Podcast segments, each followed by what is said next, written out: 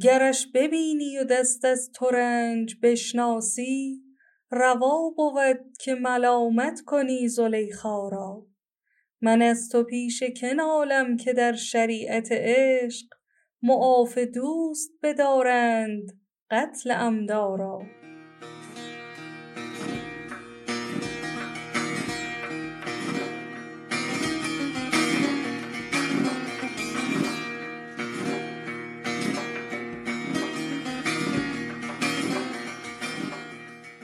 سلام بر همراهان همیشگی پادکست سعدیانه.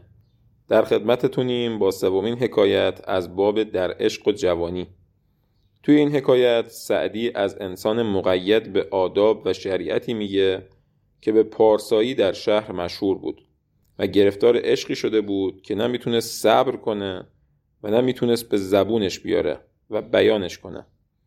ظاهرا معشوقش از لحاظ عقیده و سبک زندگی اختلاف زیادی باهاش داشته. و درباره عشقش این شعر رو سروده بود. کوته نکنم ز دامنت دست ور خود بزنی به تیغ تیزم.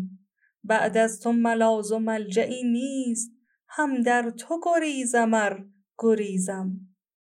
سعدی میگه یه بار که داشتیم با هم حرف می‌زدیم بهش گفتم تو که آدم معقولی بودی. چی شد که احساسات و نفست غالب شده به عقلت؟ کمی فکر کرد و گفت هر کجا سلطان عشق آمد نماند قوت بازوی تقوا را محل. پاک دامن چون زید بیچاره ای اوفتاده تا گریبان در وحل.